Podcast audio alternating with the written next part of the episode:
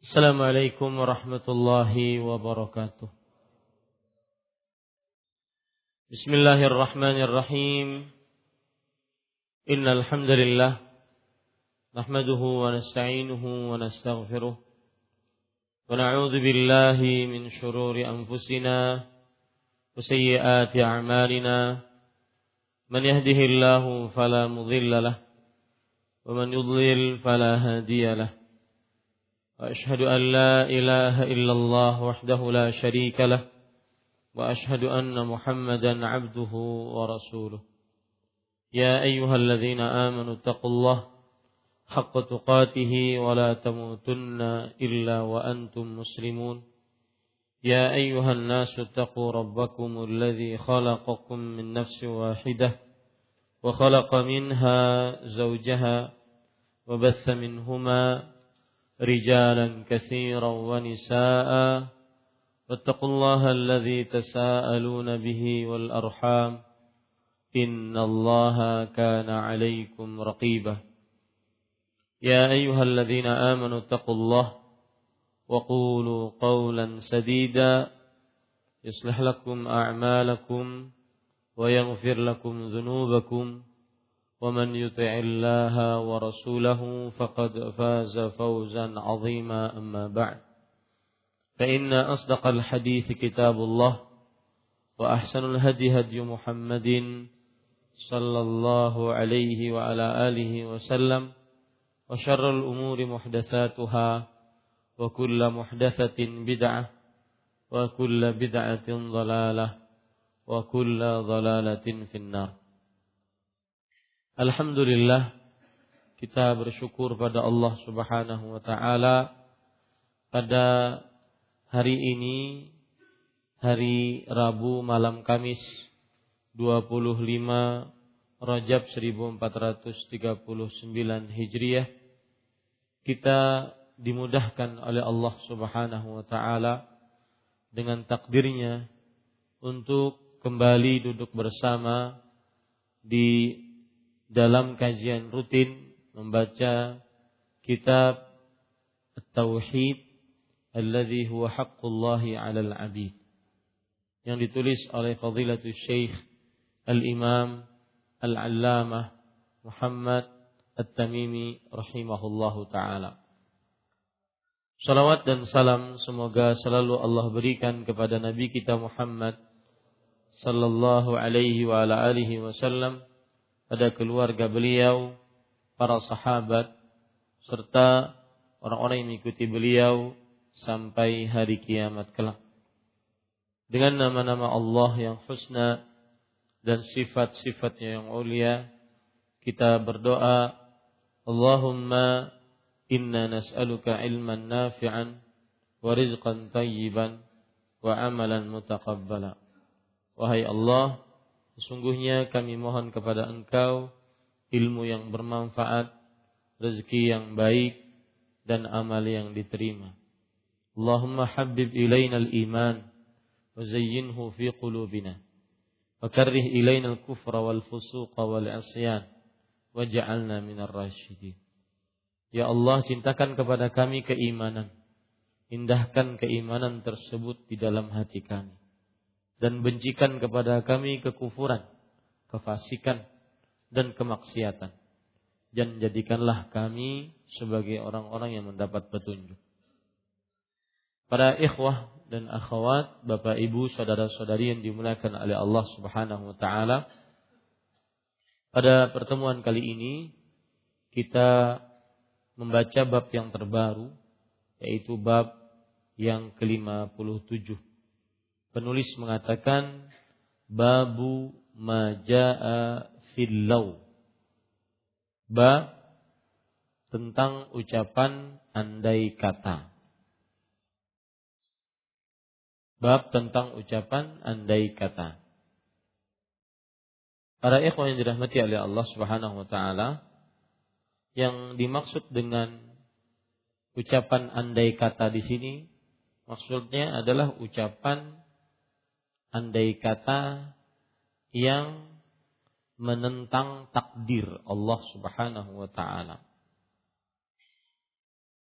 apabila sesudah terjadi sesuatu takdir yang Allah takdirkan yang mana Allah menakdirkannya 50 ribu tahun sebelum penciptaan langit dan bumi seperti hal-hal yang dibenci oleh manusia yang tidak sesuai dengan keinginan manusia yang merupakan musibah bagi manusia maka kemudian dia mengatakan andai kata ini yang diancam dan ini yang dilarang. Yaitu apabila seseorang mendapatkan musibah apabila seseorang mendapatkan sesuatu yang dibenci yang tidak sesuai dengan hawa nafsunya tidak sesuai dengan keinginannya. Seperti wafatnya orang-orang yang dicintai atau sedikitnya harta atau sedikitnya makanan dan minuman maksudnya adalah harta juga. Atau mendapatkan penyakit. Maka kemudian dia mengatakan andai kata seperti ini niscaya tidak akan terjadi kematian. Andai kata saya tidak hujan-hujanan niscaya saya tidak akan sakit. Andai kata saya tidak keluar rumah, niscaya saya tidak akan tabrakan. Andai kata, andai kata, andai kata. Inilah yang dimaksud dengan bab ini, yaitu ancaman dan larangan tentang ucapan andai kata. Karena perkara-perkara yang dibenci, yang tidak sesuai dengan hawa nafsu yang merupakan musibah. Ini tidak diperbolehkan dalam agama Islam. Para ikhwan yang dirahmati oleh Allah, ucapan andai kata untuk sesuatu yang sudah terjadi, yang dibenci, itu diharamkan dalam agama Islam. Disebabkan kenapa? Lihat, ini hubungan bab ini dengan tauhid. Bahwa ucapan andai kata apabila diucapkan saat mendapatkan suatu takdir yang buruk, suatu takdir yang tidak sesuai dengan hawa nafsu, maka ini bertentangan dengan tauhid. Mengurangi tauhid. Merusak akidah dari sisi mana? Lihat sisinya. Apabila seseorang mengucapkan andai kata, tatkala mendapatkan takdir yang buruk, maka berarti dia menentang takdir. Dan barang siapa yang menentang takdir, berarti dia tidak sepenuhnya meyakini bahwa Allah Subhanahu wa taala Robnya. Bahwa Allah Subhanahu wa taala yang maha berkuasa, maha pencipta, maha pengatur satu-satunya. Dan barang siapa yang tidak meyakini dengan sepenuhnya Allah Robnya, berarti belum menjalankan atau merealisasikan tauhid rububiyahnya. Di sini letak penyimpangan kalimat andai kata. Apabila terjadi diucapkan pada sesuatu yang sudah ditakdirkan yang tidak sesuai dengan hawa nafsu kita. Kematian, kekurangan harta, penyakit, musibah apa pun yang sudah terjadi, maka kemudian dia mengucapkan andai kata. Ini berarti ucapannya merusak akidahnya, mengurangi tauhidnya. Dari sisi mana? Siapa yang mengucapkan andai kata ketika itu, maka berarti dia menentang takdir. Siapa yang menentang takdir, berarti dia belum sepenuhnya meyakini Allah lah yang Rabb, yang maha pengatur, pencipta, berkuasa.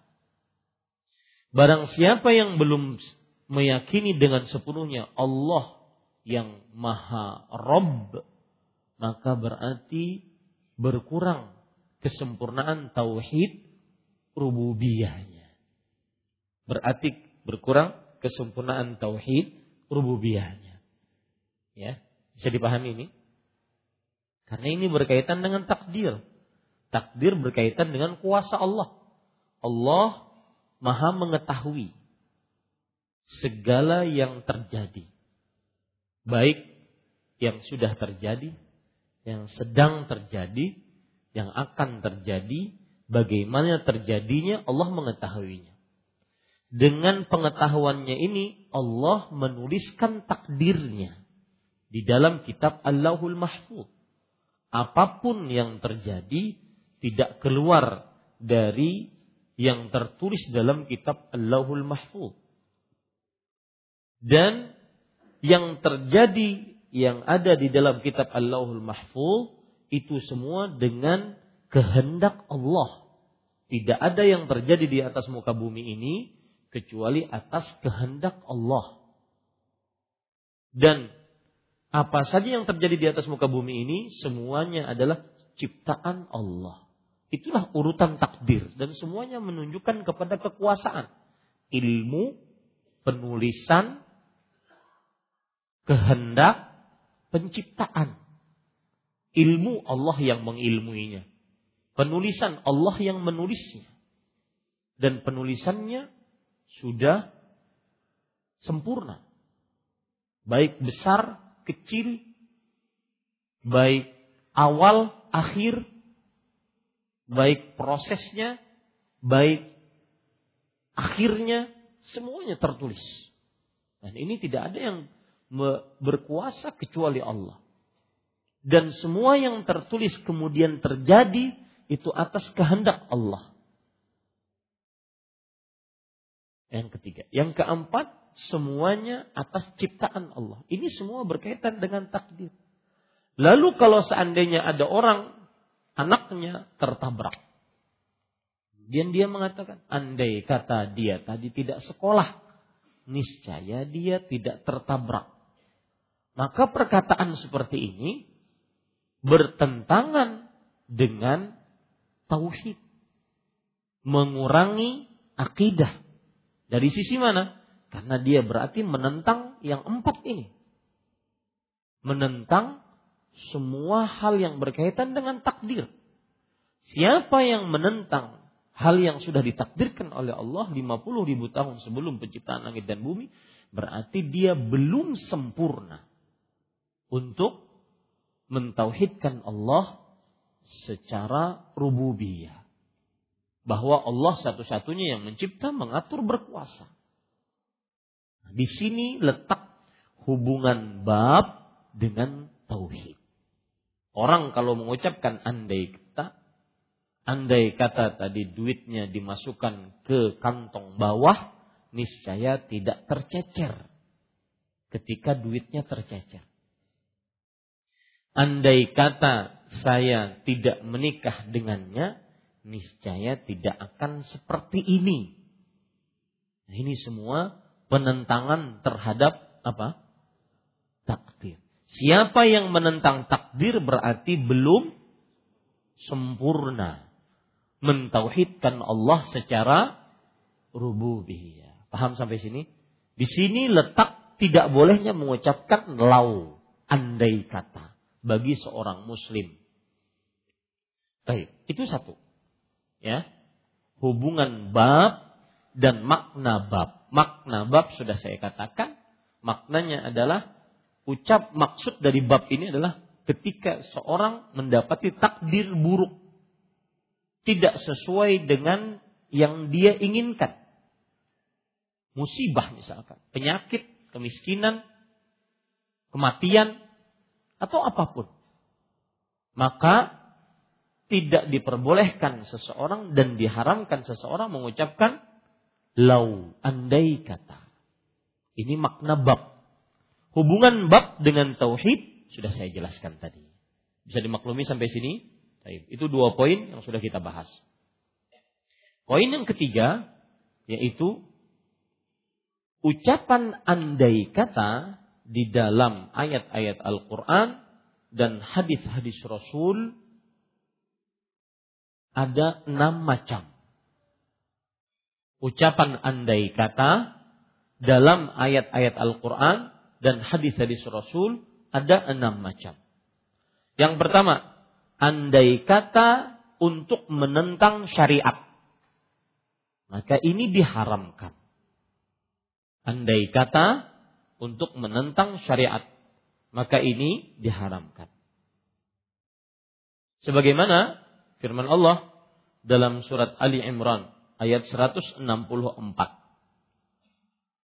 Di dalam buku kita ayat yang kedua yang dibawakan oleh penulis. Lau ata'una ma qutilu. Kata orang-orang munafik ketika peperangan Uhud. Jadi ceritanya begini para ikhwah. Perang Uhud itu di bulan Syawal hari Sabtu. Di hari Jumat Rasulullah Shallallahu Alaihi Wasallam berkumpul di sebuah rumah dengan para sahabatnya. Di situ ada pemimpin orang munafik namanya Abdullah bin Ubay bin Said. Rasulullah Shallallahu Alaihi Wasallam meminta saran dari para sahabatnya. Apakah kita menunggu orang-orang kafir Quraisy dari Mekah di kota Madinah? Kapan mereka datang? Kita perangi. Ataukah kita keluar dari kota Madinah menghadang mereka di sebuah tempat. Orang-orang Abdullah bin Ubay bin Salul, ketua kaum munafikin mengatakan kita tunggu di sini. Kapan mereka menyerang, kita serang. Tetapi sahabat yang lain yang masih muda, yang belum ikut perang Badar, semangat mereka mengatakan kita harus keluar menghadang mereka. Maka Nabi Muhammad Sallallahu Alaihi Wasallam pun mengikuti pendapat yang kedua. Beliau memakai pakaian perangnya. Kemudian setelah itu para sahabat Nabi radhiyallahu anhum merasa tidak nyaman dengan keputusan itu. Mereka mengatakan wahai Rasulullah, kami tidak merasa nyaman dengan keputusan itu. Kata Nabi Muhammad SAW, tidak pantas bagi seorang nabi, bagi seorang nabi yang sudah memakai baju perangnya untuk melepaskan kembali baju perangnya sebelum dia berperang. Artinya kita wajib keluar pada saat itu. Berarti di sini pendapatnya Abdullah bin Ubay bin Salul tidak dipakai. Ini yang menjadikan orang-orang munafik menjadi alasan nantinya. Jalanlah mereka dari kota Madinah ke Uhud. Di tengah jalan Abdullah bin Ubay bin Salul mengatakan bahwasanya lebih baik kita menunggu di kota Madinah.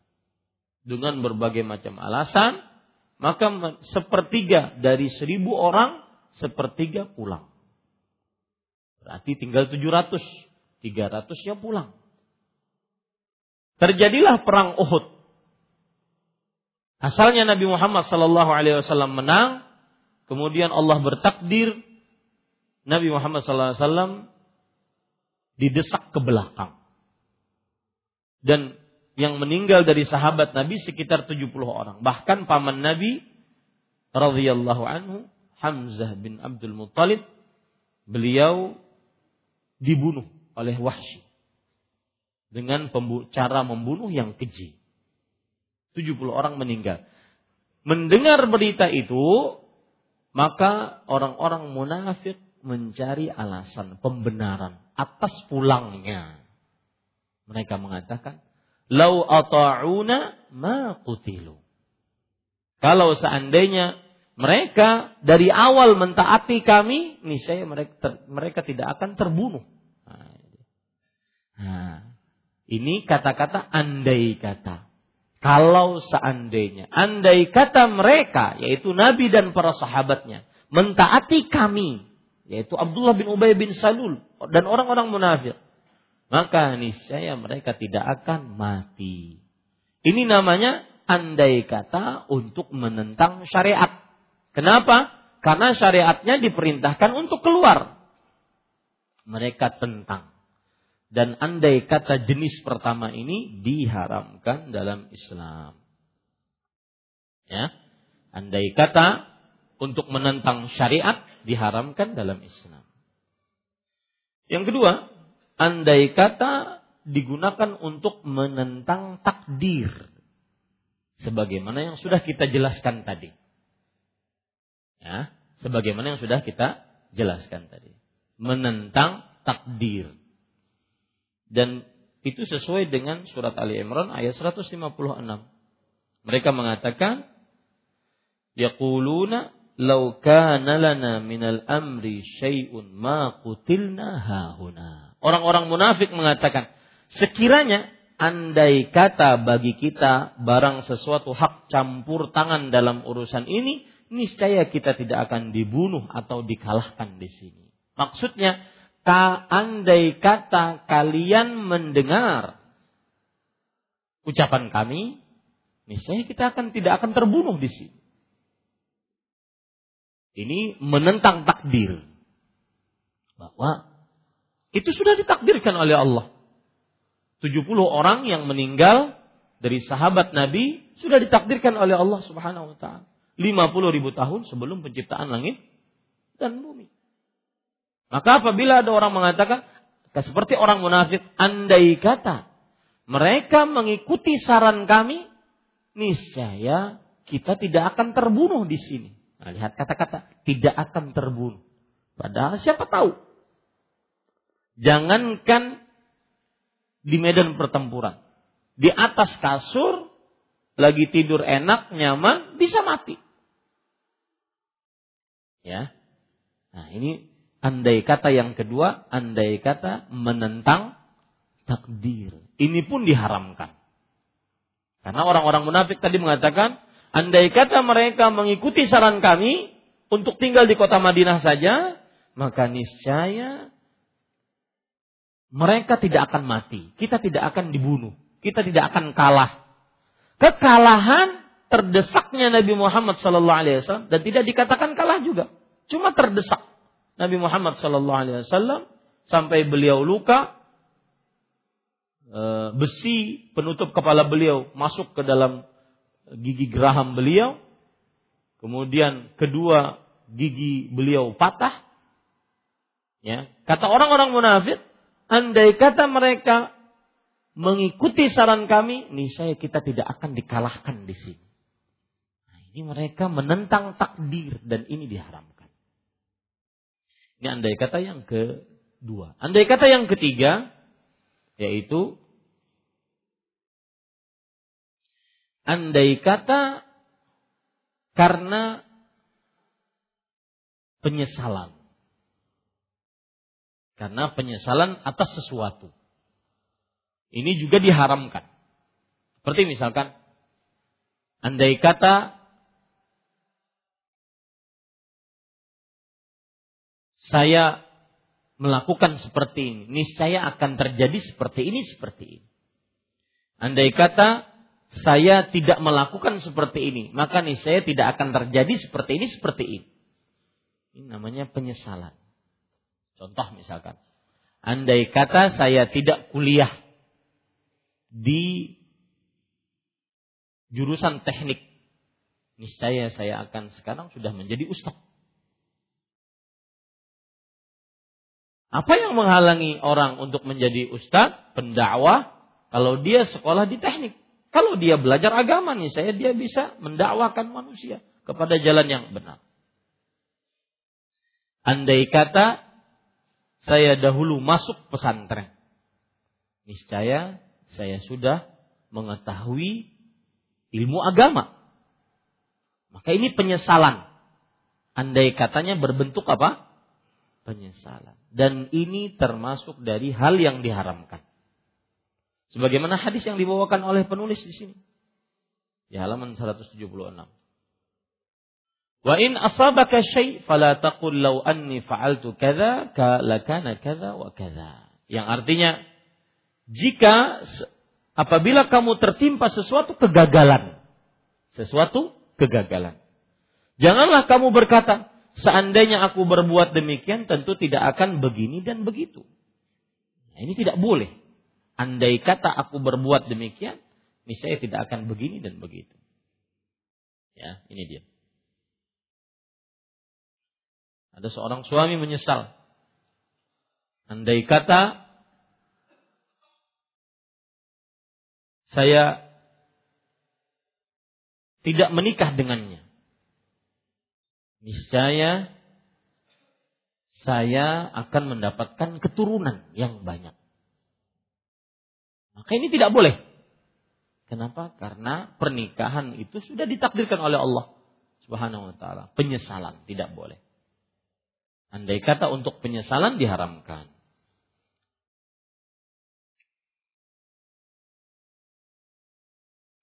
Yang keempat, andai kata dipakai untuk beralasan dalam perbuatan maksiat. Ini juga diharamkan. Andai kata dipakai untuk beralasan dalam perbuatan maksiat. Contoh misalkan. Allah Subhanahu wa taala berfirman dalam surat Al-An'am ayat 148. Lau Allah ma asyrakna. Kalau Allah menginginkan, niscaya tidak kita tidak akan melakukan kesyirikan. Nah, ini orang-orang musyrik berkata seperti ini. Ah, ini kan kehendak Allah. Allah kalau berkehendak, maka saya tidak akan menjadi musyrik. Artinya kesyirikan yang saya lakukan jangan salahkan saya. Salahkan siapa? Yang berkehendak. Siapa nih? Allah Jalla fi'ula. Nah, ini keliru. Ini berhujah, beralasan dengan andai kata dalam perihal bermaksiat. Tidak boleh. Maling ayam ditangkap. Kenapa engkau mencuri ayam, maka dia mengatakan takdir Allah. Andai kata bukan takdir Allah, saya tidak akan mencuri. Bisa begitu? Hah? Boleh begitu? Tidak boleh. Ya, ini seperti itu. Begitu juga dalam surat Az-Zukhruf ayat 20. Allah Subhanahu wa taala berfirman, "Lau sya'ar rahman ma'abadnahum." Kalau Allah yang Maha Rahman menghendaki, niscaya kami tidak akan menyembah selain Allah. Niscaya kami tidak akan menyembah sesembahan selain Allah. Eh, ini andai kata untuk beralasan dengan maksiat yang dia kerjakan. Ini nggak boleh. Ini diharamkan dalam agama Islam. Ada seorang berzina. Kemudian dinasihati. Kemudian dia mengelak. Dia mengatakan, Andai kata Allah tidak menakdirkan, niscaya saya tidak akan berzina. Boleh begini? Tidak. Kenapa? Nah, kenapanya nanti yang akan kita bahas. Ya. Nanti kita akan bahas ini. Kemudian pada yang dirahmati oleh Allah, yang kelima, andai kata untuk angan-angan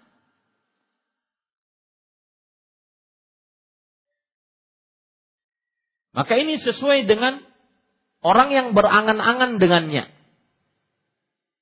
Kalau angan-angannya baik, maka saya baik. Kalau angan-angannya buruk, maka saya buruk. Andai kata saya punya harta, saya akan melebarkan masjid Imam Syafi'i. Ya, saya tukari rumah yang tiga. Saya ganali semuanya. Suruh bukahan semuanya orang situ. Andai kata. Andai kata saya punya keberanian, saya akan berpoligami. Kedewani. Ya. Andai kata saya mempunyai ilmu, niscaya saya akan ajarkan kepada manusia. Ini boleh. Karena angan-angannya baik. Kalau angan-angannya buruk, maka niscaya juga diharamkan. Andai kata saya punya harta, saya akan minum khamar dengan membeli dengan harta tersebut. Membeli khamar dengan harta tersebut. Andai kata saya punya kebagusan rupa, niscaya saya akan melakukan perbuatan-perbuatan haram dengan kebagusan rupa tersebut. Nah, ini diharamkan. Sesuai dengan hal yang dia angankan. Seperti misalkan dalam hadis Rasul Shallallahu Alaihi Wasallam bahwa ada orang mengatakan, "Lau anna limalan la fa'altu mithla ma fa'ala fulan." Kalau seandainya aku punya harta, niscaya aku akan beramal sebagaimana si fulan beramal. Dan ini indahnya Islam. Baru andai kata sudah dapat pahala. Karena Rasul SAW mengatakan, "Fahwa biniyatih, fa ajruhuma sawa."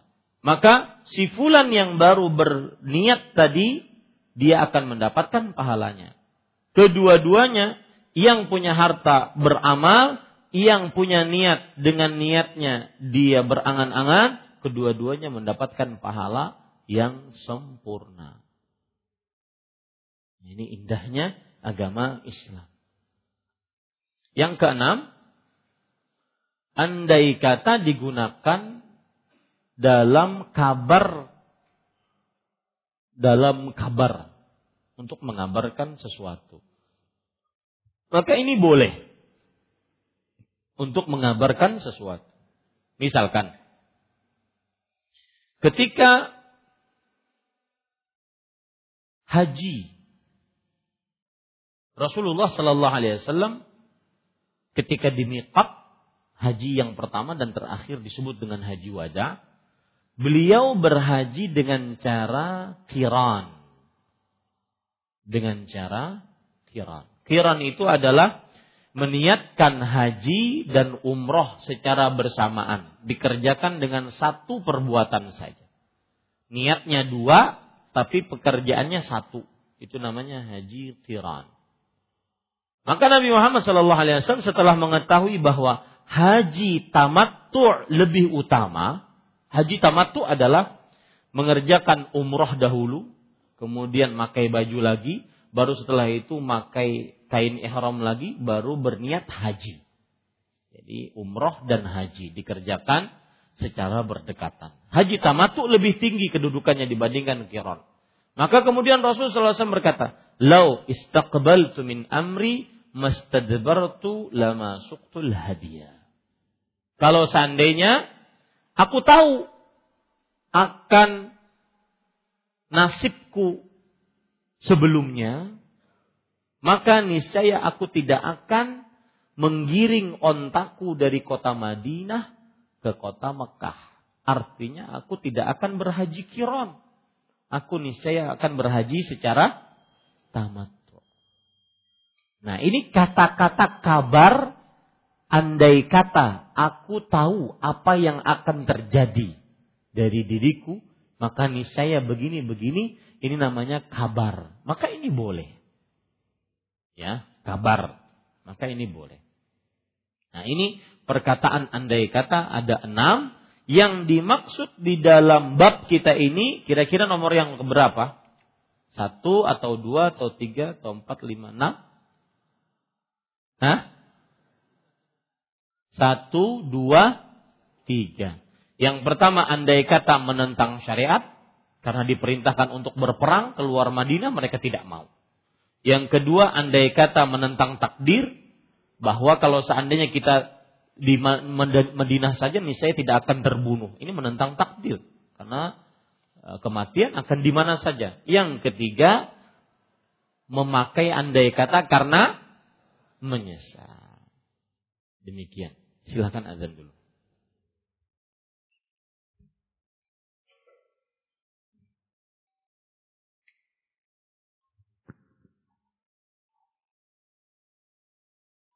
Allahu Akbar, Allahu Akbar.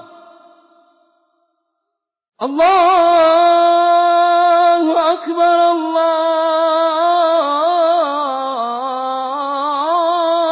أكبر.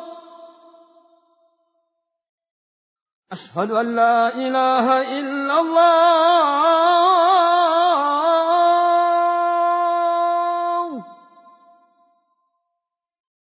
أشهد أن لا إله إلا الله.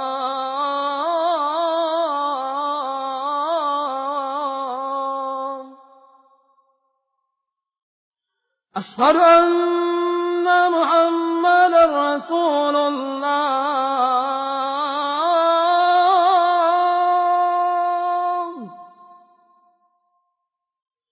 أشهد أن محمدا رسول الله.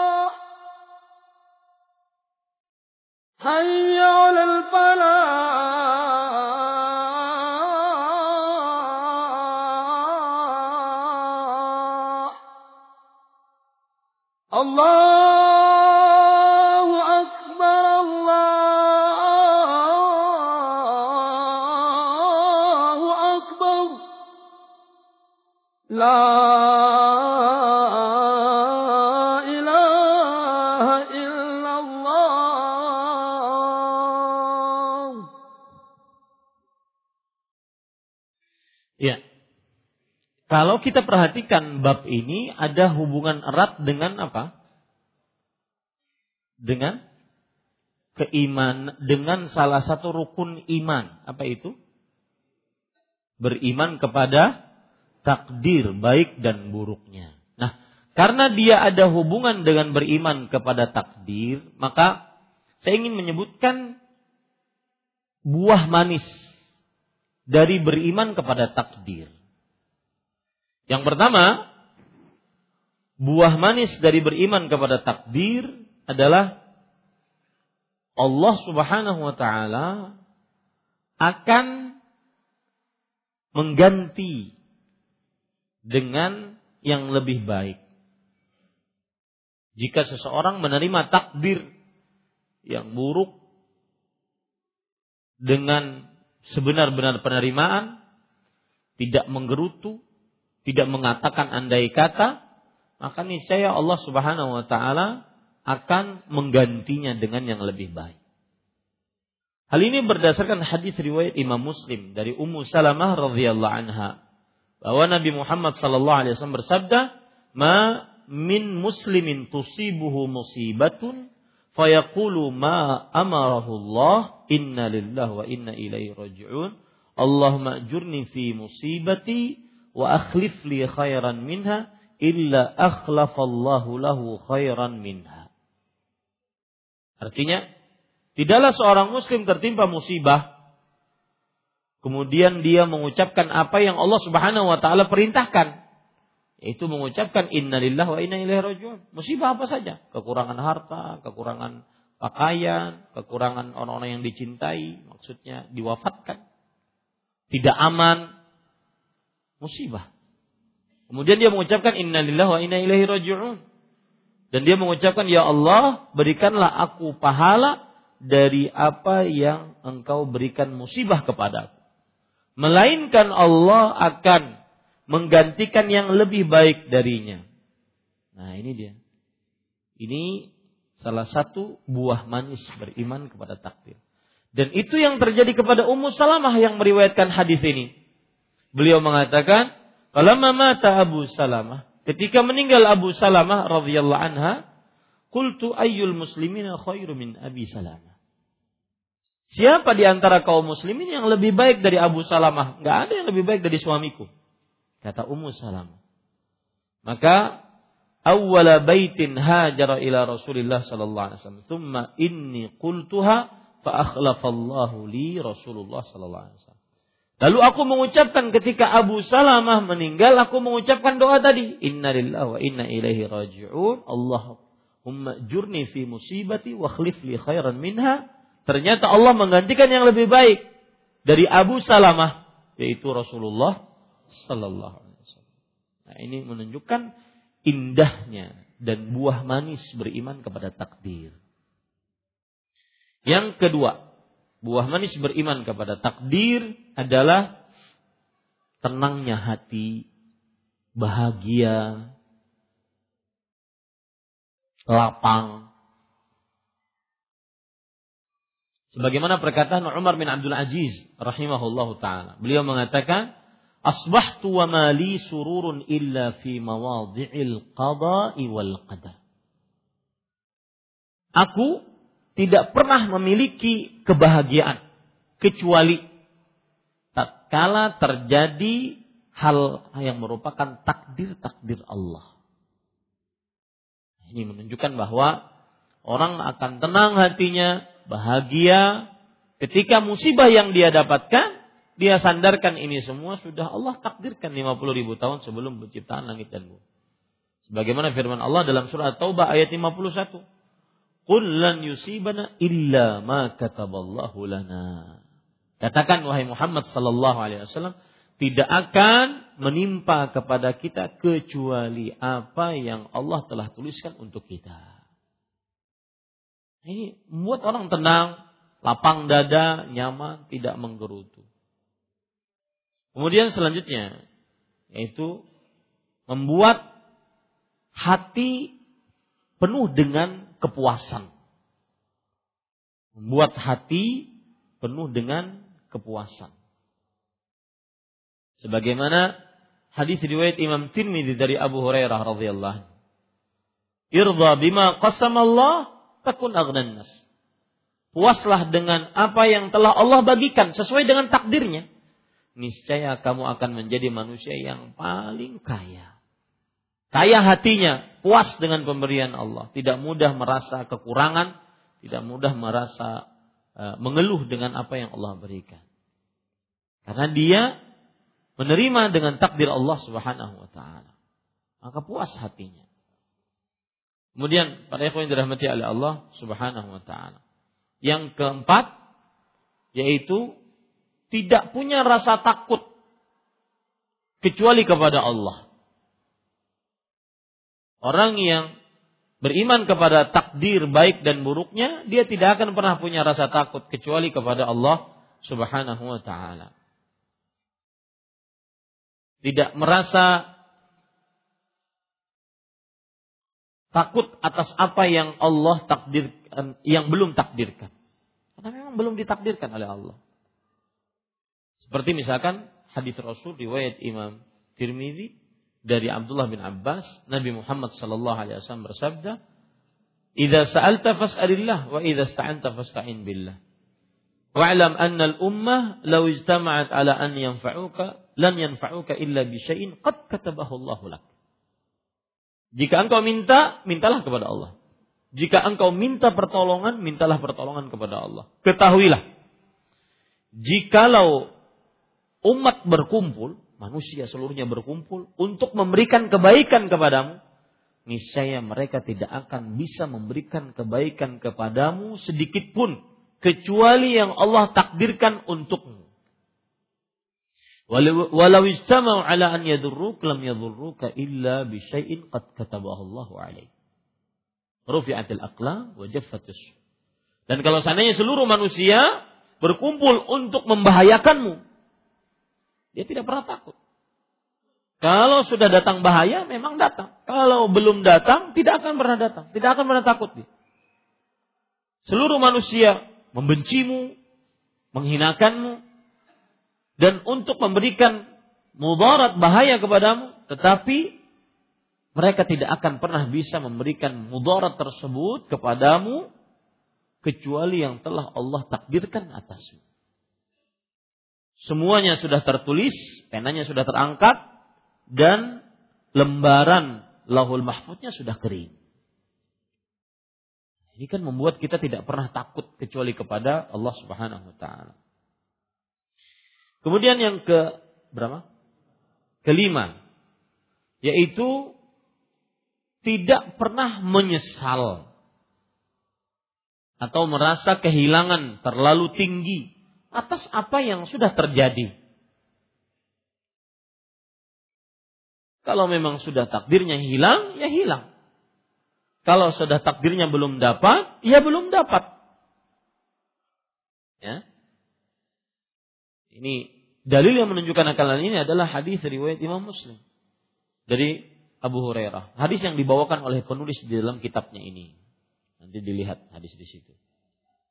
Jadi dia tidak mengatakan kalau seandainya aku melakukan seperti ini, saya akan terjadi seperti ini, seperti ini. Udahlah. Ya. Sudah, dia tidak boleh menyesal atas yang telah terjadi. Kemudian yang keenam, yang terakhir adalah buah manis beriman kepada takdir, dia meyakini sebaik-baiknya. Yang paling terbaik adalah apa yang Allah pilih. Yang paling terbaik adalah apa yang Allah pilih. Meskipun mungkin tidak sesuai dengan hawa nafsunya, itulah yang paling terbaik. Apa yang Allah pilih. Allah berfirman di dalam surat Al-Baqarah ayat 216, 216. Wa asa an takrahu syai'an wa yaj'alallahu fihi khairan katsira. Dan mungkin kamu membenci sesuatu. Maka Allah menjadikan di dalamnya kebaikan yang sangat banyak. Nah, ini banyak dalam kehidupan kita. Kita berangan-angan sesuatu, ternyata Allah tidak memberinya, malah memberi yang lain. Maka orang yang beriman kepada takdir, baik dan buruknya, dia meyakini itu adalah di bawah ilmu pengetahuan Allah. Dia meyakini bahwa itu atas kehendak Allah, atas kehendak Allah, atas penulisan Allah di dalam kitab Lauhul Mahfuz, atas kehendak Allah dan atas penciptaan Allah, maka pada saat itu dia tidak merasa berat dengan pilihan Allah. Mungkin dia membenci, tidak menginginkan sesuai dengan apa yang dia inginkan. Tetapi ternyata yang dia benci, yang dia dapatkan, yang dia benci, ternyata banyak kebaikan di dalamnya. Orang yang beriman kepada takdir, baik dan buruknya, dia akan mendapatkan keadaan seperti ini. Itulah buah manis beriman kepada takdir. Dan pada ikhwan yang dirahmati oleh Allah Subhanahu wa taala, tadi kita sebutkan bahwa orang yang beriman kepada takdir dia tidak akan pernah takut, tidak akan pernah merasa bahaya. Kenapa? Karena dia yakin yang sudah ditakdirkan pasti terjadi. Yang belum ditakdirkan tidak akan pernah terjadi. Itu sebuah hal yang harus dia yakini. I'lam annama akhta'aka lam yakun liyusibak wa ma asabak lam yakun liyukhti'ak. Ketahuilah bahwa apa yang meleset darimu yang belum takdirmu tidak akan pernah mengena kepadamu. Dan apa yang sudah ditakdirkan untukmu maka tidak akan pernah meleset darimu. Kalau orang sudah menghadapi kehidupan seperti ini tenang dia, Pak. Tidak takut, tidak mudah menggerutu, tidak mudah mengeluh, tidak mudah uh, patah semangat. dia bersandar hanya kepada Allah seperti Nabi Yakub alaihi salam ketika kehilangan Yusuf dan Bunyamin tetap Nabi Yakub mengatakan asallah an yatiyani bihim jami'an. Semoga Allah mendatangkan mereka seluruhnya kepadaku. Dan benar terjadi. Setelah 40 tahun baru ketemu dengan Nabi Yusuf. Baru ketemu dengan Bunyamin. Maka semestinya orang yang beriman kepada takdir dia lapang dadanya, nyaman menghadapi kehidupan. Kenapa? Karena dan satu lagi para ikhwah, kadang-kadang yang kita anggap baik ternyata kalau kita dapatkan tidak baik. Makanya Allah palingkan untuk kita kepada yang lebih baik. Ini yang saya maksud di akhir tadi. Al khairah ma ikhtarahullah. Kebaikan adalah apa yang Allah telah pilih untuk manusia. Bukan yang dia pilih untuk dirinya sendiri. Itu antum harus yakini baik-baik. Kalau seandainya dia memilih sesuatu kemudian dia tidak dapat, lalu Allah uh, alihkan pilihannya kepada yang lain, kemudian dia dapat yang itu, maka pada saat itu itulah pilihan Allah yang terbaik. Al khairah ma ikhtarahu Allah. Kebaikan apa yang Allah Subhanahu wa taala pilihkan. Pada saat itu tidak ada lagi andai kata, andai kata, andai kata. Semuanya benar-benar berserah diri kepada Allah Jalla fi'ula. Andai kata saya dulu menuruti perintah orang tua untuk tidak menikah dengannya, niscaya tidak akan terjadi seperti ini selesai. Gak usah. Tidak usah melakukan seperti itu. Ya. Kenapa? Karena sudah terjadi. Maka ucapkan qadarullah wa masyafa'an. Ini takdir Allah dan Allah sekehendaknya berbuat. Selesai urusan pada saat itu. Tinggal kita bagaimana menghadapi permasalahan tersebut. Seandainya saya dulu menuruti orang tua untuk tidak berhenti bekerja di bank, saya akan seperti ini, seperti ini. Tidak, para ikhwah. Baik. Sekarang kita baca apa yang disebutkan oleh penulis. Penulis rahimahullahu taala berkata,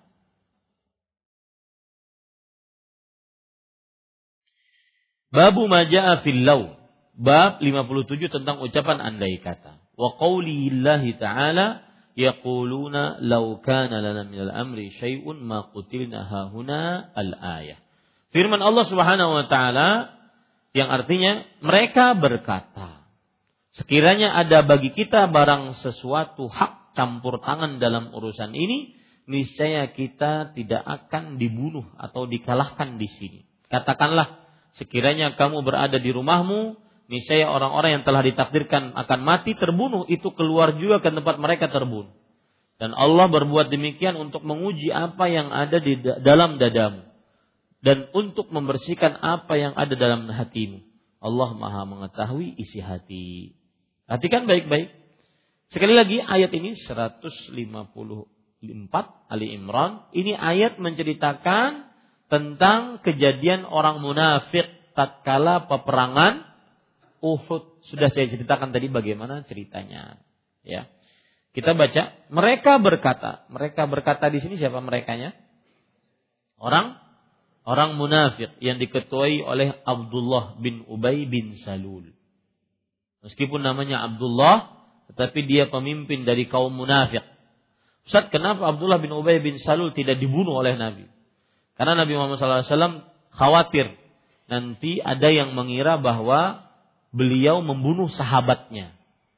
Karena orang munafik itu bermuka dua di hadapan Rasulullah baik, di hadapan eh, orang-orang beriman baik, tapi di hadapan orang-orang kafir Quraisy buruk, uh, apa namanya baik juga. Dan perlu diketahui kemunafikan terjadi karena iri dan hasad. Di kota Mekah, ketika Nabi Muhammad SAW diutus menjadi Nabi dan Rasul, belum ada kemunafikan. Yang ada tauhid dan kesyirikan. Kemunafikan belum ada. Adanya ketika di kota Madinah. Ketika Nabi Muhammad SAW hijrah dari kota Mekah ke kota Madinah. Kenapa ada kemunafikan?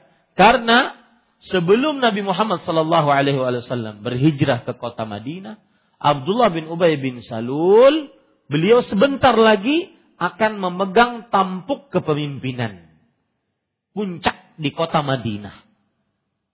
Eh datang Nabi Muhammad sallallahu alaihi wasallam, akhirnya pamor beliau turun dibandingkan Rasulullah Bahkan sampai di, di depan kaum Yahudi, kaum Nasrani, kaum Majusi, pamor beliau turun dibandingkan Rasulullah sallallahu alaihi Akhirnya iri dan hasad meliputi Abdullah bin Ubay bin Salul. Tapi kalau beliau perontal, beliau akan kalah. Beliau akan benar-benar dibenci. Yang ada beliau akhirnya bermuka dua. Makanya para ikhwan yang dirahmati oleh Allah di dalam Al-Qur'an surat Al-Falaq Allah menyebutkan minta perlindungan dari hasad dan dengki di paling terakhir. Wa min syarri hasidin idza hasad. Sesudah minta perlindungan macam-macam. Qul a'udzu birabbil falaq min syarri ma khalaq min syarri ghasiqin idza waqab min syarri naffatsati fil 'uqad. Ya. Katakan wahai Muhammad sallallahu alaihi wasallam, aku berlindung dari uh, Rabb yang memiliki waktu falak. Dengan Rabb yang memiliki waktu falak. Min syarri ma khalaq. Dari keburukan yang tercipta. Wa min syarri ghasiqin idza waqab. Dan dari waktu malam apabila meliputi. Wa min syarri naffatsati fil 'uqad. Dan dari keburukan wanita-wanita tukang sihir yang meniup di buhul-buhul. Yang terakhir baru wa min syarri hasidin idza hasad. Dan aku berlindung dari orang yang hasad jika dia hasad. Para ulama di antaranya Az-Zamakhsyari dalam kitabnya Tafsir Al-Kabir mengatakan kenapa permintaan perlindungan dari sifat hasad disebutkan paling terakhir bi'annahu akhassut tabai. Karena sifat hasad adalah sifat paling terburuk dari hasad timbul kezaliman. Dari hasad timbul ujub. Dari hasad timbul sombong. Dari hasad timbul kemaksiatan. Macam-macam. Dan maksiat pertama kali yang dilakukan di atas langit sebabnya hasad. Hasadnya iblis kepada Adam. Maksiat yang pertama kali dilakukan di atas muka bumi Pembunuhan pertama kali dilakukan di atas muka bumi. Yang dengannya Qabil sampai detik ini. Menanggung semua darah yang tercecer tanpa kebenaran. Sebabnya adalah hasad. Sebabnya adalah hasad. Qabil hasad kepada Habil. Ya, kemudian dia membunuh Habil. Semenjak pembunuhan tersebut, Qabil menanggung semua darah yang tercecer di atas muka bumi tanpa kebenaran. Siapa pun yang membunuh, Qabil menanggung dosanya. Karena dia yang mencontohkan percontohan pembunuhan. Akibatnya apa? Eh, sebabnya apa? Hasadnya Qabil terhadap Habil. Nabi Yusuf alaihi salam terpisah dengan bapaknya selama 40 tahun. Sebabnya apa? Hasad. Hasadnya saudara-saudara Yusuf alaihissalam kepada Yusuf. Karena Nabi Ya'qub sangat mencintai Yusuf alaihissalam. Ya, hasad ini benar-benar sifat buruk. Dan biasanya hasad terjadi pada orang-orang yang diberikan kelebihan. Hasad banyak terjadi pada orang-orang yang diberikan kelebihan. Kelebihan ilmu. Hasad di antara para ulama. Kelebihan cara berdakwah. Hasad di antara para pendakwah. Kelebihan harta. Hasad di antara para orang kaya. Kelebihan kebagusan rupa. Hasad di antara orang-orang bungas orang-orang cantik. Kelebihan anggota apa? Kelebihan berat badan, hasad di antara orang-orang lama. Kenapa ikam lebih lama dari aku? Ini para yang dirahmati oleh Allah Subhanahu wa taala. Taib. Mereka berkata, sekiranya ada bagi kita barang sesuatu hak campur tangan dalam urusan ini. Maksudnya, kalau seandainya Nabi Muhammad sallallahu alaihi wasallam dan para sahabatnya radhiyallahu anhum mendengar kami, dengar orang-orang munafik, mendengar saran kami, niscaya kita tidak akan dikalahkan di sini. Maksudnya di Uhud. Niscaya kita tidak akan terdesak di sini. Coba Nabi Muhammad SAW mendengar, kita tunggu saja di sini. Gak mungkin akan terbunuh 70 orang itu.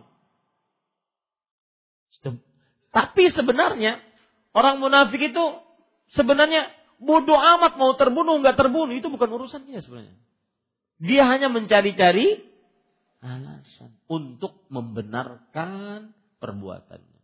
Yang tidak mau ikut perang di peperangan Uhud. Katakanlah, sekiranya ah, di sini Allah membantah. Katakanlah, maksudnya wahai Muhammad sallallahu alaihi wasallam.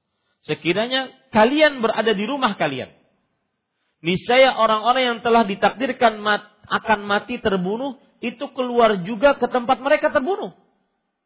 Meskipun kalian di rumah kalian, maka orang-orang yang ditakdirkan mati pasti dia akan keluar menjemput kematiannya. Inilah ini sesuai dengan hadis Rasul. Nah, ini perhatikan hadis ini baik-baik. Rasul Shallallahu Alaihi Wasallam bersabda dalam hadis riwayat Imam Tirmidzi, Inna Allah idza arada qabda ruha abdin bi ardin jahala lahu fiha haja. Sesungguhnya Allah Subhanahu wa taala jika menginginkan mencabut nyawa seorang hamba di sebuah tempat Allah akan jadikan hamba tersebut mempunyai hajat di tempat tersebut. Pasti Allah keluarkan dia dari tempatnya ke tempat dicabutnya nyawanya. Dan itu pasti. Artinya begini. Ini bantahan kepada orang munafik. Kalau seandainya kalian tetap di kota Madinah. Sebagaimana yang kalian inginkan. Maka kalian sudah ditakdirkan mati di keluar kota Madinah. Niscaya kalian akan keluar ke kota dari dari kota Madinah dan mati di situ. Tidak akan mungkin terlepas dari takdir. Paham ini para ikhwan? Nah, ini ini bantahan dari Allah Subhanahu wa taala terhadap orang-orang munafik. Dan Allah berbuat demikian untuk menguji apa yang ada di dalam dadamu dan untuk membersihkan apa yang ada dalam hatimu. Dan Allah Maha mengetahui isi hati. Ada perkataan menarik saya tadi baru baca. Ada orang, kita jangan orang lain. Kadang resah, gelisah, nggak ada apa-apa resah. Gelisah, pikiran hampa, Hidup seperti tidak ada tujuan. Apa ini? Kenapa? Malas-malasan. Ya, padahal sudah ngaji.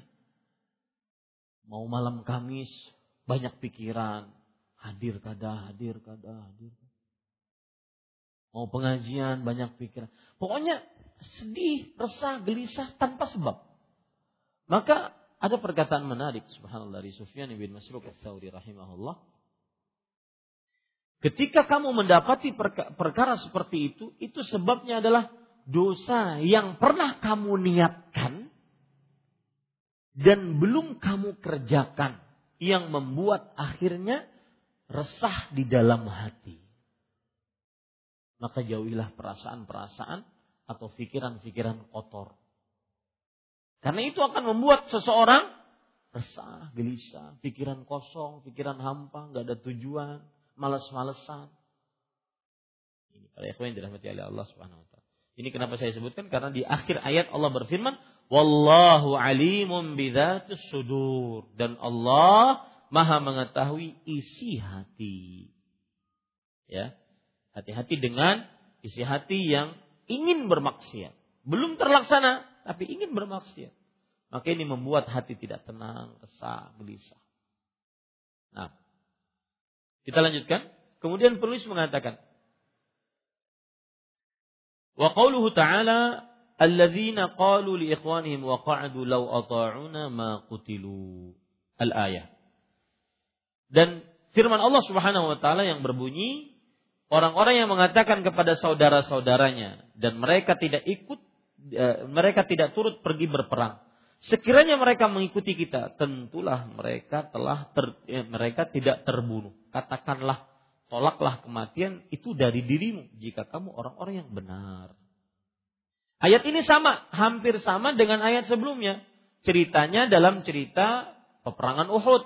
Orang-orang munafik mencela Nabi dan para sahabatnya kaum muslimin yang sudah pergi keluar dari kota Madinah ke Uhud Akhirnya di Uhud malah terbunuh. Makanya mereka mengatakan, ya, orang-orang yang mengatakan kepada saudara-saudaranya. Saudara-saudaranya di sini kenapa orang munafik disebut saudara? Karena e, seagama masih dianggap sebagai agama Islam. Ada yang mengatakan saudara-saudaranya di sini karena masih keturunan, satu keturunan, darah. Dan mereka tidak turut pergi berperang. Orang-orang munafik nggak ikut pergi berperang. Mereka mengatakan sekiranya mereka, mereka di sini siapa? Hmm? Nabi dan para sahabat. Sekiranya mereka, Nabi dan para sahabat, mengikuti kita. Kita di sini siapa? Orang munafik yang diketuai oleh Abdullah bin Ubay bin Salul. Tentulah mereka tidak terbunuh. Nah, ini kata-kata tentulah mereka tidak terbunuh. Ya. Coba kalau di Madinah aja, nggak mungkin terbunuh. Andai kata mereka di Madinah saja, tidak mungkin terbunuh. Ini andai kata jenis apa? Yang sudah kita jelaskan dari enam. Andai kata menentang takdir. Apa hukumnya? Haram. Makanya Allah balas dengan takdir pula. Kata Allah, katakanlah wahai Muhammad, tolaklah kematian itu dari dirimu. Tolaklah takdir kematian dari dirimu. Kalau engkau sanggup. Artinya, kalau sudah takdirnya mati, pasti mati. Tidak akan terlepas takdirnya. Ya. Jika kamu orang-orang yang benar. Nah, ini para ikhwan yang dirahmati oleh Allah. Baik. Kemudian penulis mengatakan, Fis sahihi an Abi Hurairah radhiyallahu an. Diriwayatkan dalam sahih Muslim dari Abu Hurairah radhiyallahu anhu bahwa Rasulullah sallallahu alaihi wasallam bersabda, "Ihris ala ma yanfa'uk wasta'in billah wa la ta'jazan."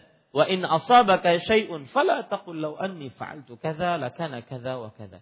Walakin qul qadarullah wa ma syaa fa'al. Fa inna law taftahu 'amal syaitan. Perhatikan ini baik-baik. Bersungguh-sungguhlah dalam menuntut apa yang bermanfaat bagimu. Dan mohonlah pertolongan kepada Allah dalam segala urusanmu. Serta janganlah sekali-kali kamu bersikap lemah. Apabila kamu tertimpa suatu kegagalan, janganlah kamu berkata, seandainya aku berbuat demikian, tentu tidak akan begini dan begitu. Tetapi katakanlah, ini telah ditakdirkan oleh Allah dan Allah berbuat apa yang dia kehendaki karena ucapan seandainya akan membuka pintu perbuatan syaitan. Perhatikan baik-baik para ikhwan yang dirahmati oleh Allah Subhanahu wa taala. Uh, hadis ini ketika Rasulullah SAW bersabda bersungguh-sungguhlah. Sungguh-sungguh maksudnya adalah badlul juhdi linaili ma yanfa'u min amri awil awiddi. Usaha mengerahkan usaha untuk mendapatkan hal yang baik dari perkara dunia atau perkara agama. Itu namanya bersungguh-sungguh. Bersungguh-sungguhlah. Maksudnya adalah mengerahkan usaha untuk mendapatkan kebaikan dunia atau kebaikan akhirat.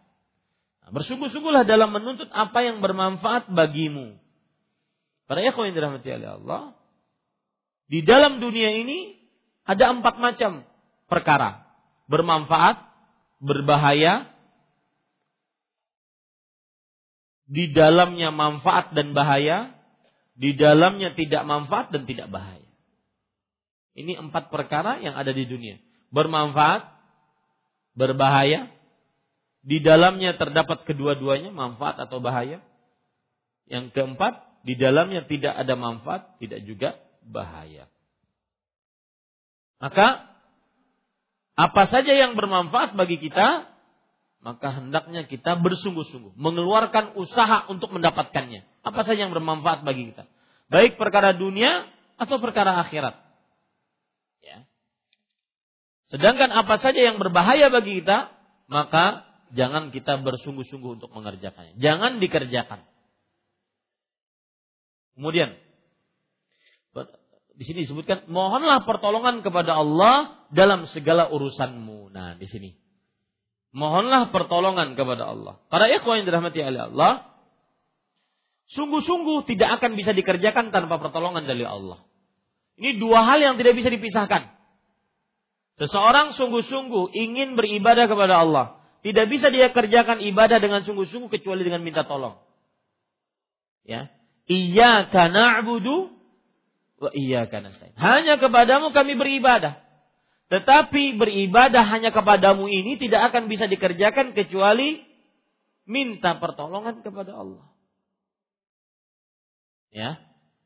Nah, ini sama dalam hadis ini.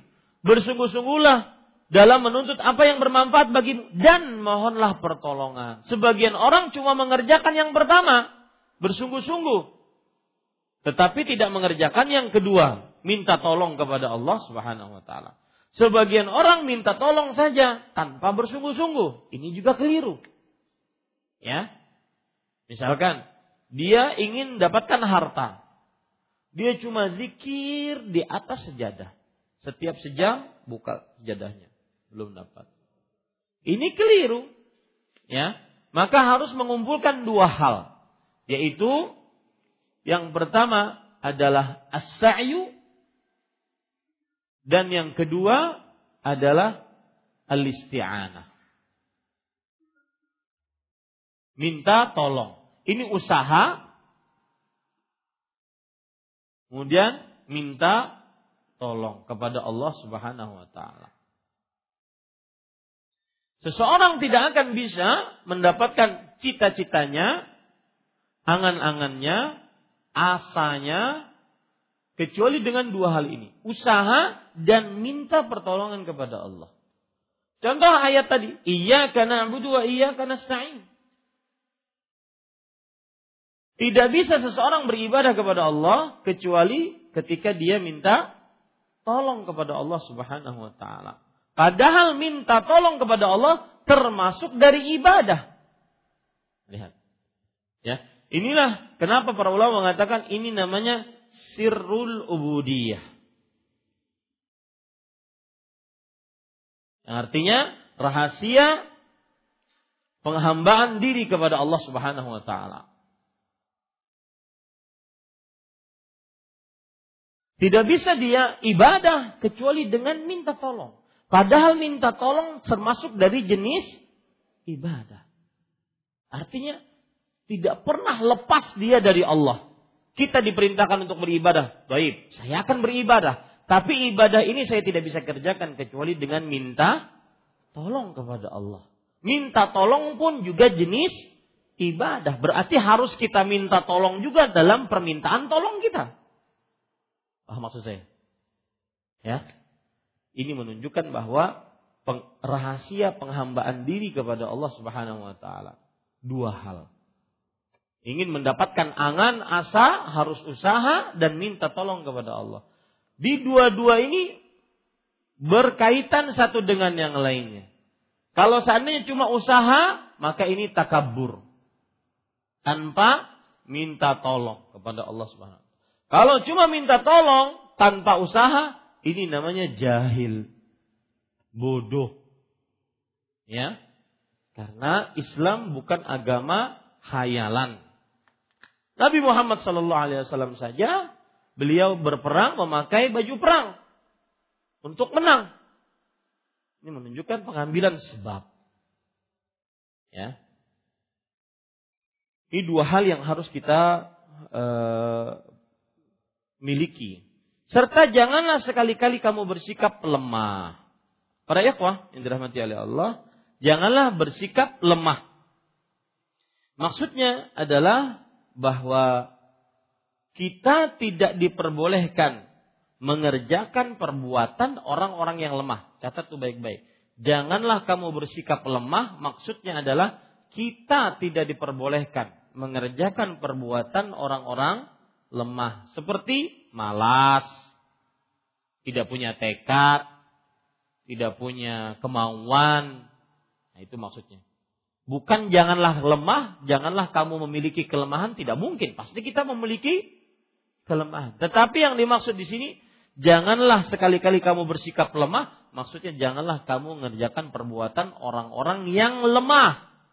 Yaitu pemalas, tidak punya tekad, tidak punya e, keinginan kuat, dan semisalnya.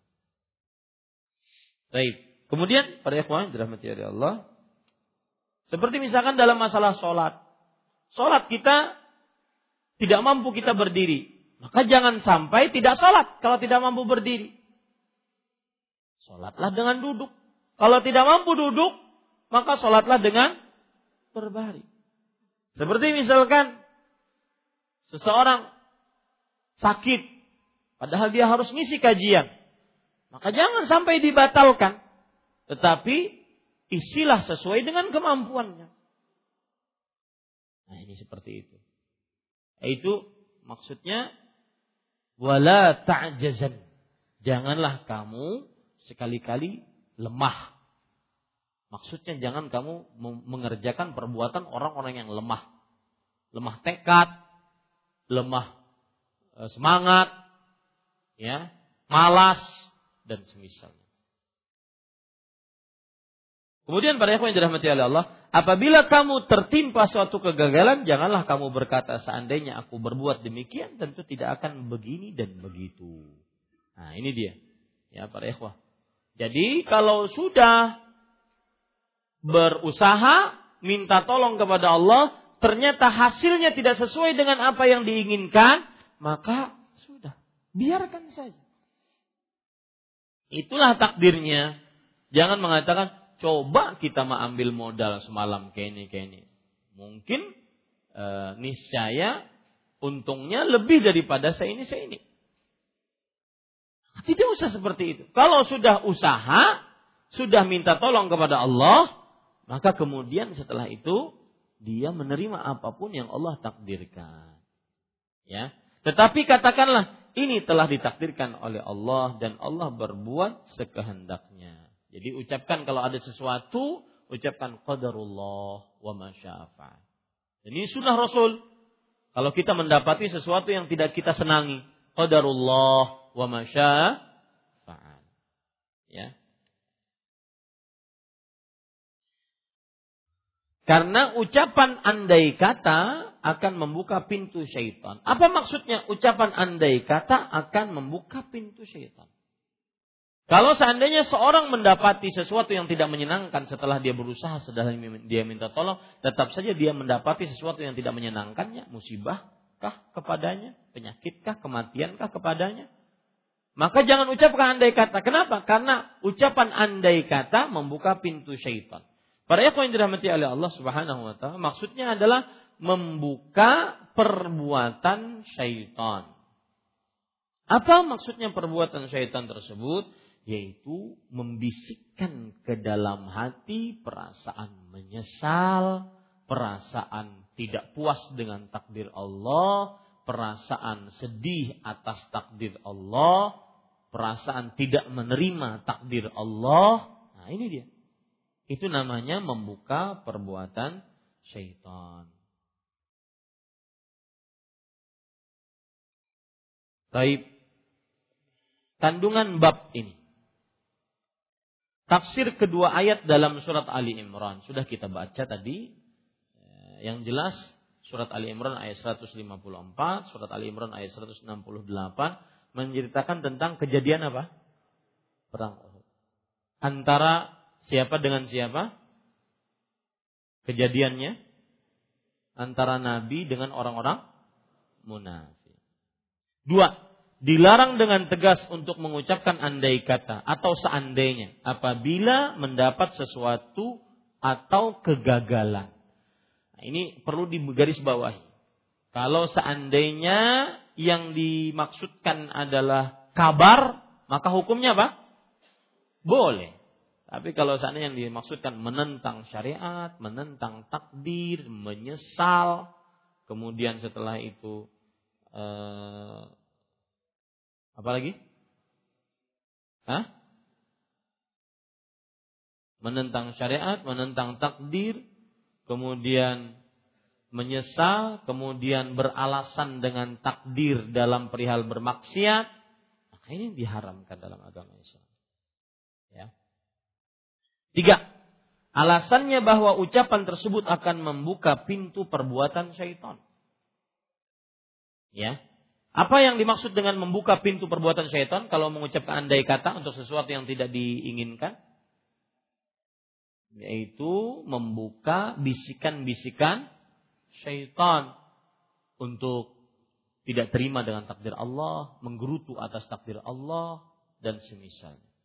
Empat, bimbingan yang diberikan Rasulullah SAW ketika menjumpai suatu kegagalan atau mendapat suatu musibah yaitu supaya mengucapkan perkataan yang baik dan bersabar serta mengimani bahwa apa yang terjadi adalah takdir Allah.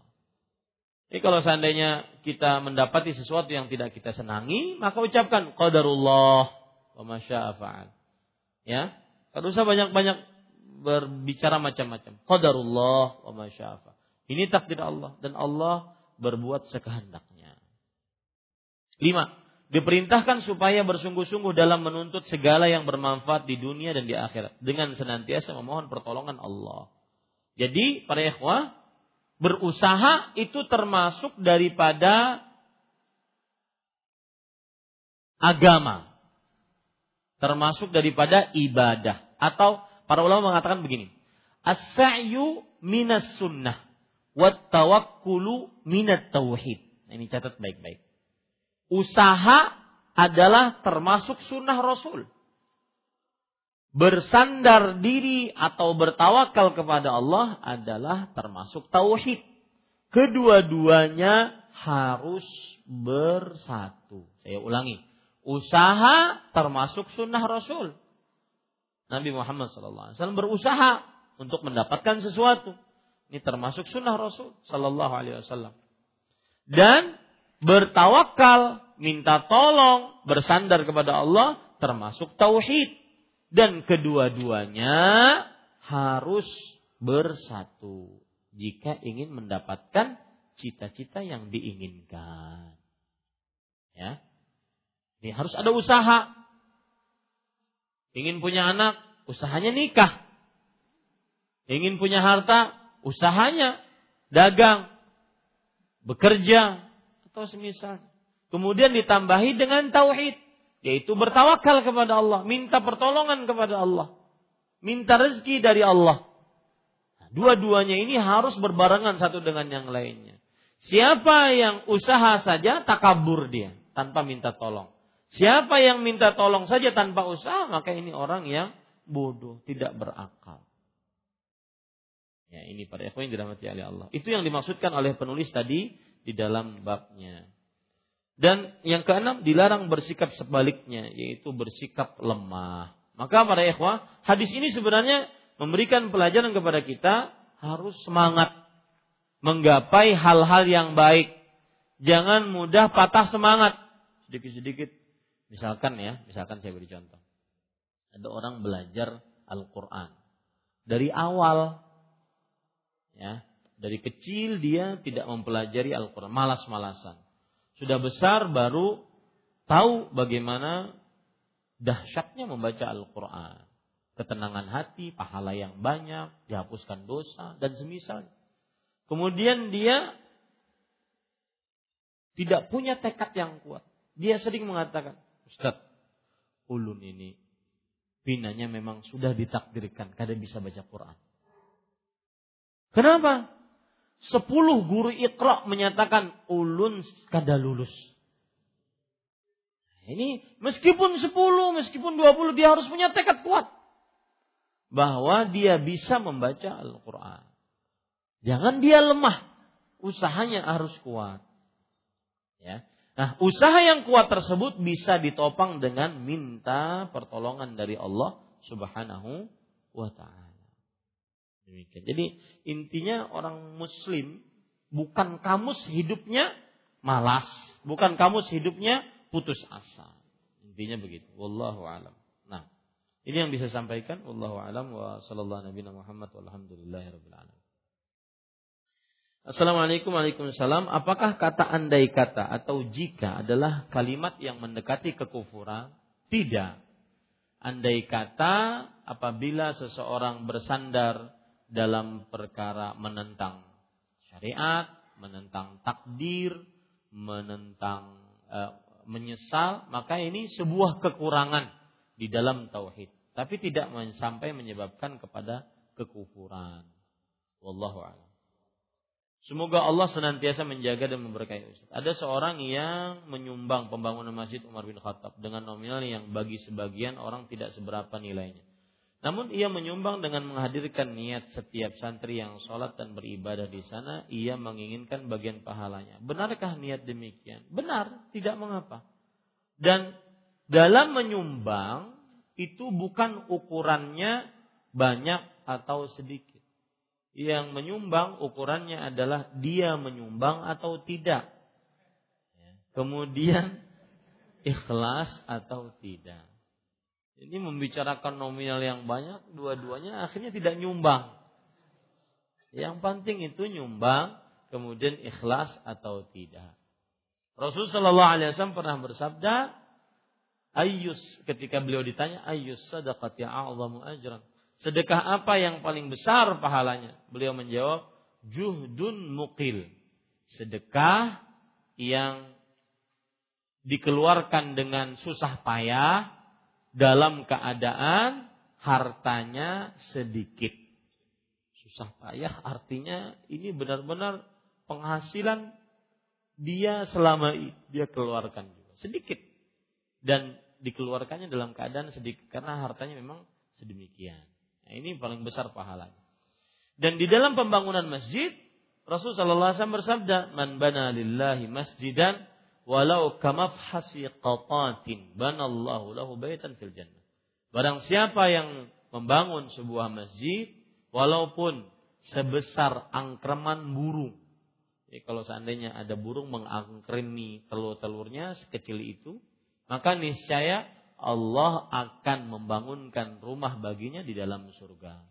Jadi yang jadi ukuran adalah bukan banyak atau sedikitnya, tetapi dia bersedekah atau tidak, kemudian ikhlas atau tidak. Wallahu a'lam.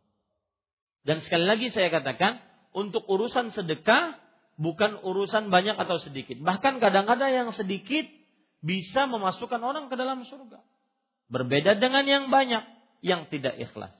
Yang sedikit yang ikhlas bisa masukkan orang ke dalam surga. Contoh misalkan hadis riwayat Imam Ahmad. Rasulullah wasallam bersabda, "Ittaqun nar walau bisyiqqi tamrah." Bentengi dirimu dari api neraka walaupun hanya bersedekah dengan setengah kurma. Saya ingin bertanya kepada Bapak Ibu sekalian, apakah atau berapakah harga bersedekah dengan setengah kurma? Apakah yang dimaksud oleh Rasulullah di situ ingin dihargai? Tidak. Tetapi yang dimaksud di situ maksudnya apa? Maksudnya adalah walaupun sedikit, sedikitnya meskipun seperti setengah kurma. Jadi bukan ukuran nominalnya, tetapi ukurannya adalah apakah dia bersedekah dan ikhlas karena Allah Subhanahu wa taala. Barakallahu fiik wa fiik jika hadis merupakan wahyu, apakah hadis juga berasal dari firman Allah Subhanahu wa taala? Maka jawabannya hadis adalah wahyu dari Allah Subhanahu wa taala. Sebagaimana Rasul sallallahu alaihi wasallam ketika ada seorang sahabat Nabi mengadu kepada beliau yaitu Salman Al-Farisi radhiyallahu Salman Al-Farisi waktu itu beliau menulis seluruh apa yang keluar dari mulut Rasul sallallahu alaihi wasallam. Kemudian orang-orang Yahudi menghina Salman Al-Farisi. Kata kata orang-orang Yahudi, "Ataktubu kulla syai?" Apakah engkau menulis segala sesuatu yang keluar dari mulut Muhammad sallallahu alaihi wasallam? Maka kata Salman Al-Farisi radhiyallahu anhu, "Na'am." Hatta al-qira'ah atau dalam bahasa lain, "Allamakum kulla syai."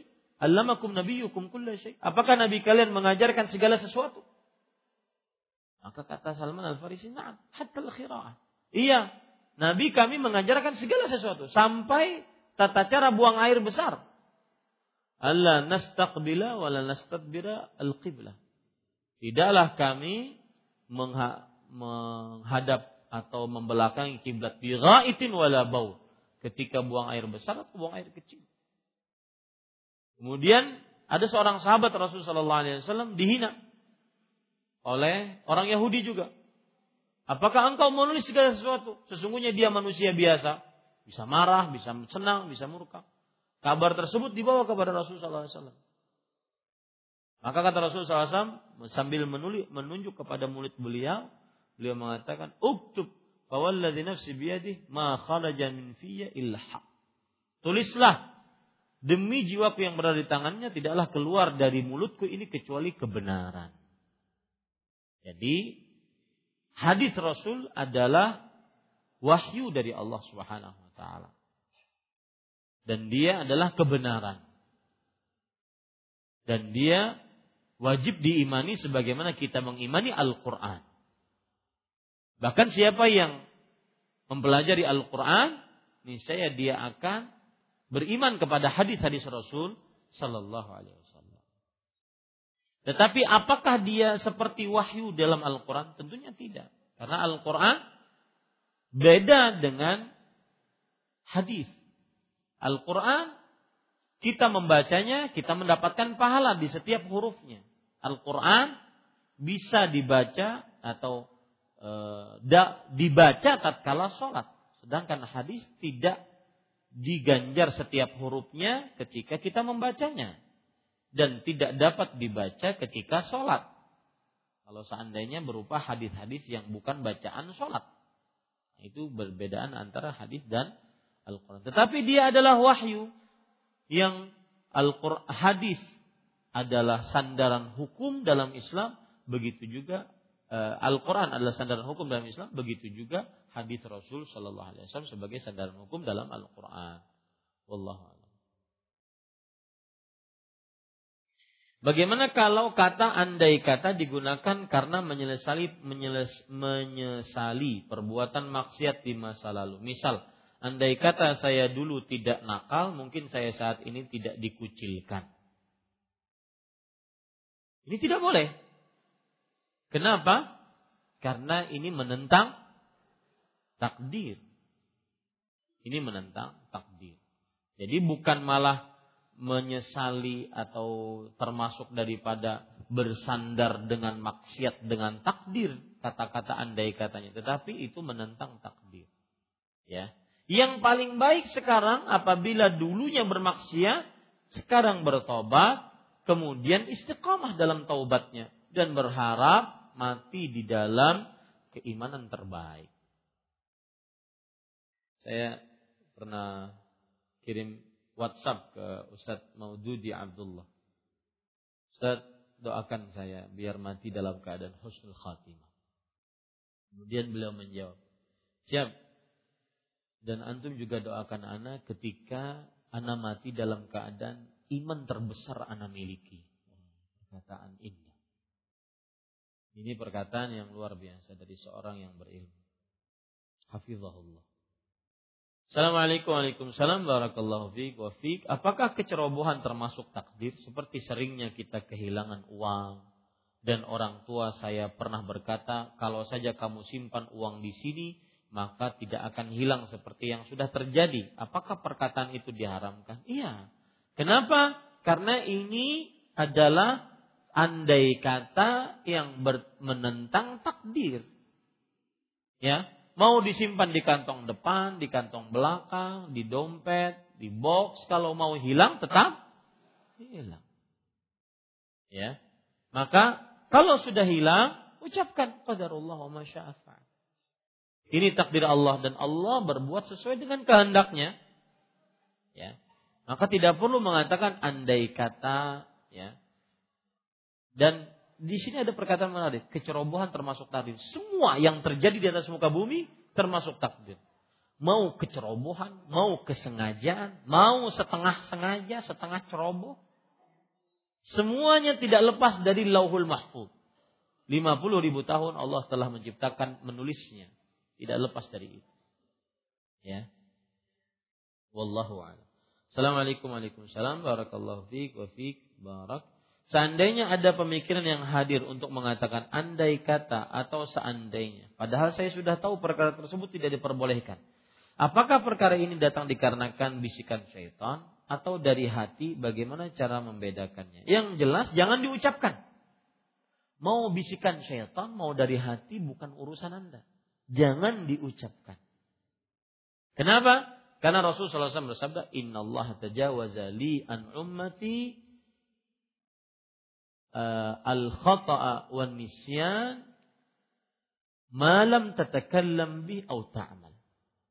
Sesungguhnya Allah memaafkan untukku atas umatku selama belum diucapkan atau diperbuat. Jadi kalau seandainya ada orang yang terjadi pada dirinya sesuatu keburukan, kemudian di dalam dirinya ingin mengucapkan andai kata begini, tapi masih dalam hatinya maka jangan diucapkan. Atau jangan melakukan perbuatan yang mengkonsekuensikan ucapan. Ya. Yang paling penting jangan sampai diucapkan itu saja. Malam tatakallam bihi au ta'mal. Selama dia tidak mengucapkannya atau mengerjakannya. Ini para ikhwah dirahmati Allah. Dan sekali lagi membicarakan tentang takdir ini indah. Pembicaraan takdir indah membuat seseorang senantiasa selalu optimis, membuat seseorang senantiasa selalu sportif. Ya. Beda, optimis itu maksudnya selalu berhusnuzan kepada Allah. Sportif dengan cara yang yang halal.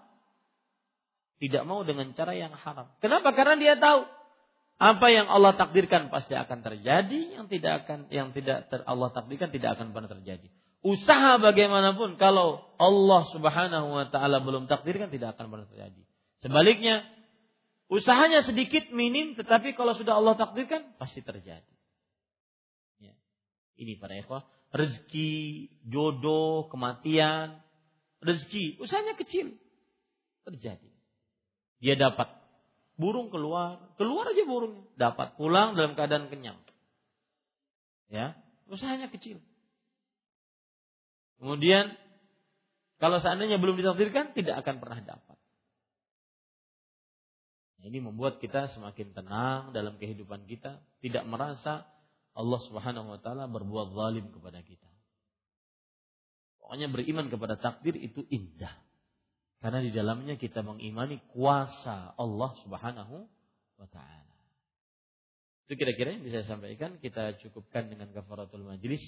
Subhanakallah bihamdik asyhadu an la ilaha illa anta astaghfiruka wa atubu ilaik. Wassalamualaikum warahmatullahi wabarakatuh.